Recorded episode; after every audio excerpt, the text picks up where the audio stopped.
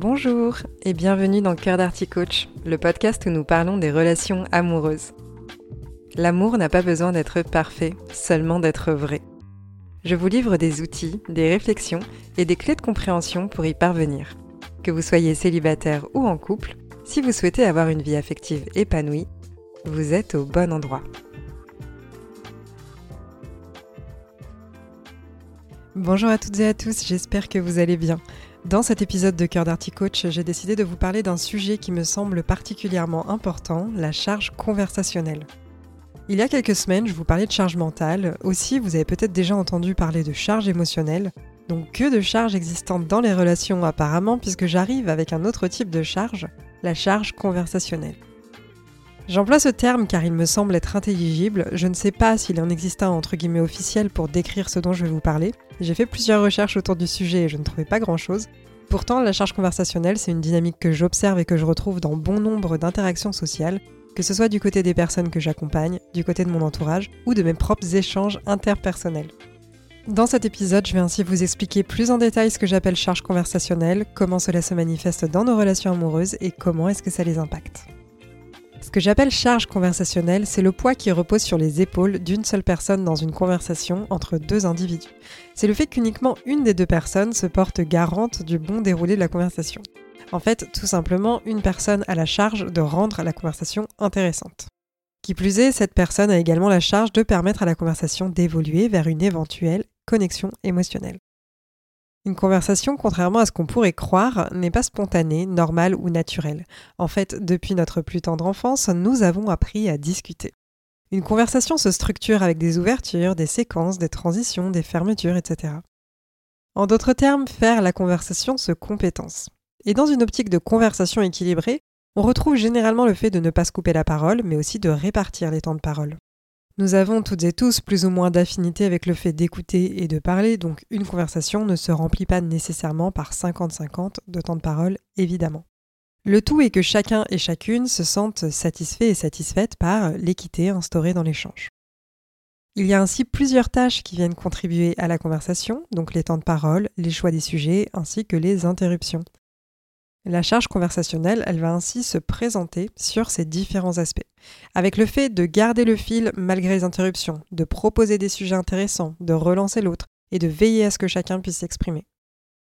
Le plus souvent, cette charge conversationnelle, elle apparaît lors de la rencontre. C'est la dynamique qui s'installe et qui va donner parfois le ton pour la suite de la relation si on choisit de rester en contact.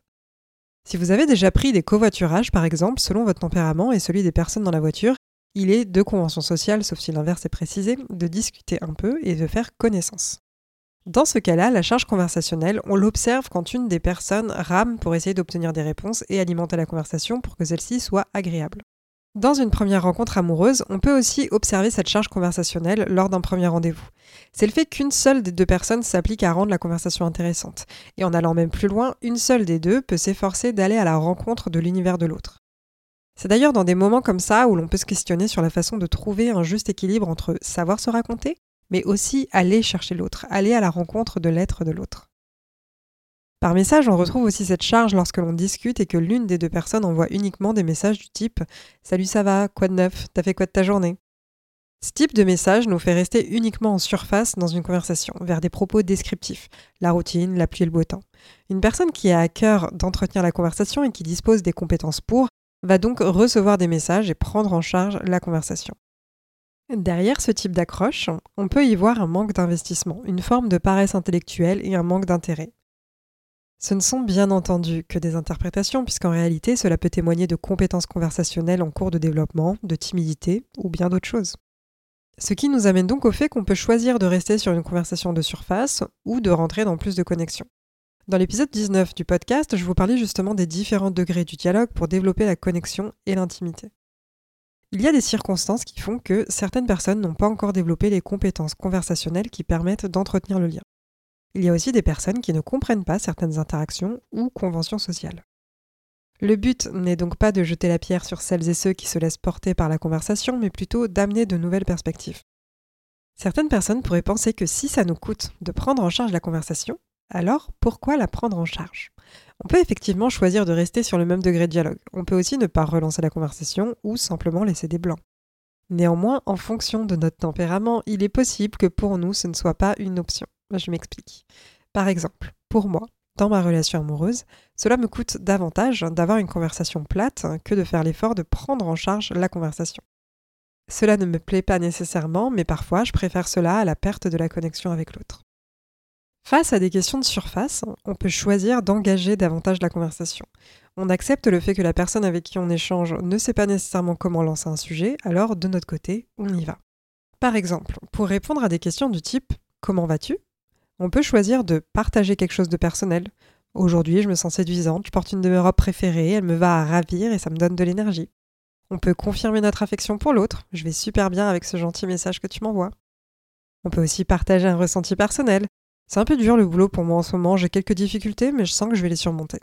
On peut aussi partager une anecdote. Ma journée est gratifiante, j'ai eu un superbe échange avec une amie de longue date, ça m'a reboosté, j'ai déjà hâte de la revoir et de ton côté, ta journée t'a-t-elle apporté de belles choses jusqu'à présent? Ou même apporté un ressenti négatif? Je me sens déçue, j'avais hâte que l'on se voie, mais notre rendez-vous n'est toujours pas confirmé de ton côté. Ce ne sont que des exemples, mais il est possible de venir mettre plus d'intention avec ce type de réponse que je vais bien ou je ne vais pas bien. Le fait de montrer la voie peut parfois permettre de faire évoluer la dynamique. Il est évidemment aussi possible de se décharger du poids de la conversation. Si on a tendance à faire l'effort de prendre la conversation en main, on peut aussi arrêter. Non pas pour punir l'autre et faire de la conversation un espace insatisfaisant, mais simplement pour aller observer ce qu'il se passe dès lors qu'on bouleverse la dynamique. Est-ce que l'autre se rend compte que la conversation suscite beaucoup moins de connexion? Est-ce que ça dérange l'autre personne ou est-ce quelqu'un qui se satisfait de ce type d'échange? Il arrive parfois que la dynamique change naturellement dès lors qu'on change notre propre comportement. Si vous avez toujours pris en charge la conversation, quelles que soient les raisons, l'autre n'a pas nécessairement d'intérêt à changer sa posture tant que vous gardez la vôtre. Des fois, tout bêtement, l'autre personne n'a pas l'espace de venir partager la charge conversationnelle puisqu'elle est déjà portée. C'est agréable aussi de se laisser guider au gré de la conversation, d'avoir le sentiment que c'est fluide et qu'on n'a pas besoin de faire entre guillemets des efforts. D'ailleurs, on a parfois l'impression que c'est ultra fluide alors qu'en fait, l'autre est en train de tout prendre à sa charge. C'est quelque chose qui se retrouve fréquemment lors des premiers rendez-vous où l'un des deux passe un super moment et ne comprend pas pourquoi l'autre personne ne manifeste pas plus d'enthousiasme que ça à se revoir alors que, je cite, on a passé un super moment, c'était génial. Des fois, c'est tout bêtement que l'autre personne s'est suradaptée. Elle a voulu montrer une image un peu lissée, un peu parfaite, et dans son élan de faire bonne impression, cette personne a pris la charge conversationnelle pour que l'autre passe un super moment. Sauf qu'après coup, celle-ci, elle s'est vidée de son énergie mais ça j'y arrive juste après. En tout cas, le fait de cesser de prendre la charge conversationnelle peut aussi permettre de mener à une conversation qui est bénéfique. C'est tout à fait entendable de dire depuis quelque temps, nos échanges sont parfois épuisants pour moi. Je me mets la pression pour chercher à entretenir la conversation et la rendre intéressante, mais je ne m'y retrouve plus dans ce type de dialogue. Et d'ailleurs, cette ouverture sur le sujet, on peut l'amener, que l'on ait choisi ou non, d'observer si un changement se fait naturellement lorsqu'on laisse l'espace à l'autre d'être plus intentionnel dans la conversation. Dans nos modes de fonctionnement, il y a souvent deux tendances qui se dessinent. Le fait de laisser les gens se raconter, donc éviter d'être intrusif et laisser aux personnes le choix de raconter ce qu'elles désirent partager, et le fait d'aller à la rencontre de l'univers de l'autre. Donc on montre qu'on s'intéresse à l'autre par le fait de poser des questions et faire parler l'autre personne.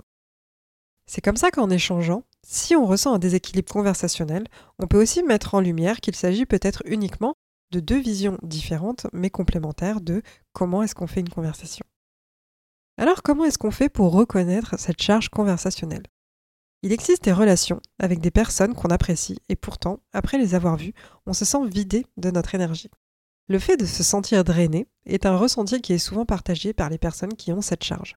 C'est aussi le fait d'appréhender certaines rencontres, même en groupe, car on sait qu'on va devoir beaucoup donner et avoir peu d'éléments en retour pour alimenter le lien, voire peu de retour ou de suivi sur nos propres conversations puisqu'au-delà du temps de parole, il y a la posture adoptée par notre interlocuteur qui vient s'ajouter au ressenti.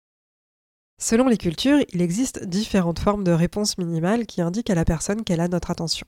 On peut hocher la tête, regarder dans les yeux, ou encore employer des petits mots comme euh, hum, hum, Ah ouais, je vois. Hum, Quand ces derniers ne sont pas visibles et qu'on a déjà cette sensation de charge conversationnelle, cela vient l'accentuer. Et je parlais tout à l'heure des tâches qui se déroulent dans une conversation. Quand on lance des sujets et que ces derniers ne sont pas suivis, cela contribue à ajouter de la frustration et un ressenti de déséquilibre, notamment un aspect de sens unique. Cela peut avoir un impact direct sur l'estime de soi. Les personnes peuvent avoir le sentiment de ne pas être intéressantes. Elles peuvent aussi se dévaloriser au passage avec des pensées comme ⁇ Je ne vaux même pas l'effort d'apprendre à me connaître ⁇ c'est toujours moi qui m'intéresse à l'autre, je ne suis pas intéressante, etc. En bref, quand on est seul à faire la conversation, c'est fatigant et ça ne nous renvoie pas une image particulièrement positive de nous-mêmes. Alors, que faire? Déjà se rappeler qu'une conversation se co-construit. Quand on interagit, la responsabilité de passer un bon moment, elle est répartie. Je pense aussi que c'est très important d'être honnête avec soi-même. Est-ce que c'est récurrent qu'on ait la charge conversationnelle? Est-ce qu'il existe des contextes spécifiques pour lesquels on se retrouve dans cette situation? Et se sent-on affecté ou aime-t-on cette disposition? Il y a des situations où par peur de perdre l'autre, on va minimiser l'impact que cette charge conversationnelle a sur nous. Celle-ci peut nous coûter et pourtant on va chercher à relativiser, trouver des excuses, justifier la situation, etc. C'est là où ça demande de l'honnêteté envers soi-même. Si on était sûr que la relation n'était pas en péril, est-ce qu'on chercherait à changer cet aspect? Mais aussi quelle envie s'exprime derrière le fait de partager la charge conversationnelle? Parfois, c'est le fait de se sentir important, d'être écouté, d'être intellectuellement stimulé, de sentir de la réciprocité ou autre. On passe là par la connaissance de soi. Il y a des personnes qui vont aimer avoir cette charge. Le problème se situe lorsqu'une personne prend la charge conversationnelle mais s'oublie, se minimise et ne s'écoute pas au passage. Donc première chose, on peut creuser un peu pour mieux se connaître et identifier si oui ou non c'est réellement un problème. Seconde chose, on cherche à faire bouger la dynamique en observant ou en discutant. Puis, en fonction des conclusions tirées, on peut réellement mettre en place des choses pour venir répondre aux besoins de chacun et chacune. J'espère que cet épisode vous a plu et qu'il vous a parlé. Ce terme de charge conversationnelle, je l'ai décrit par moi-même, donc j'espère que c'était suffisamment intelligible. Bien entendu, cela s'appuie sur de la connaissance dans les interactions humaines, mais j'ai vraiment voulu décrire spécifiquement ce terme du mieux que je pouvais. Comme toujours, n'hésitez pas à laisser un avis ou 5 étoiles sur les plateformes d'écoute qui le permettent. Chaque appréciation représente un large sourire sur mon visage, donc n'hésitez pas à contribuer à ma joie quotidienne. Je vous retrouve très bientôt dans un prochain épisode. D'ici là, prenez soin de vous et à bientôt.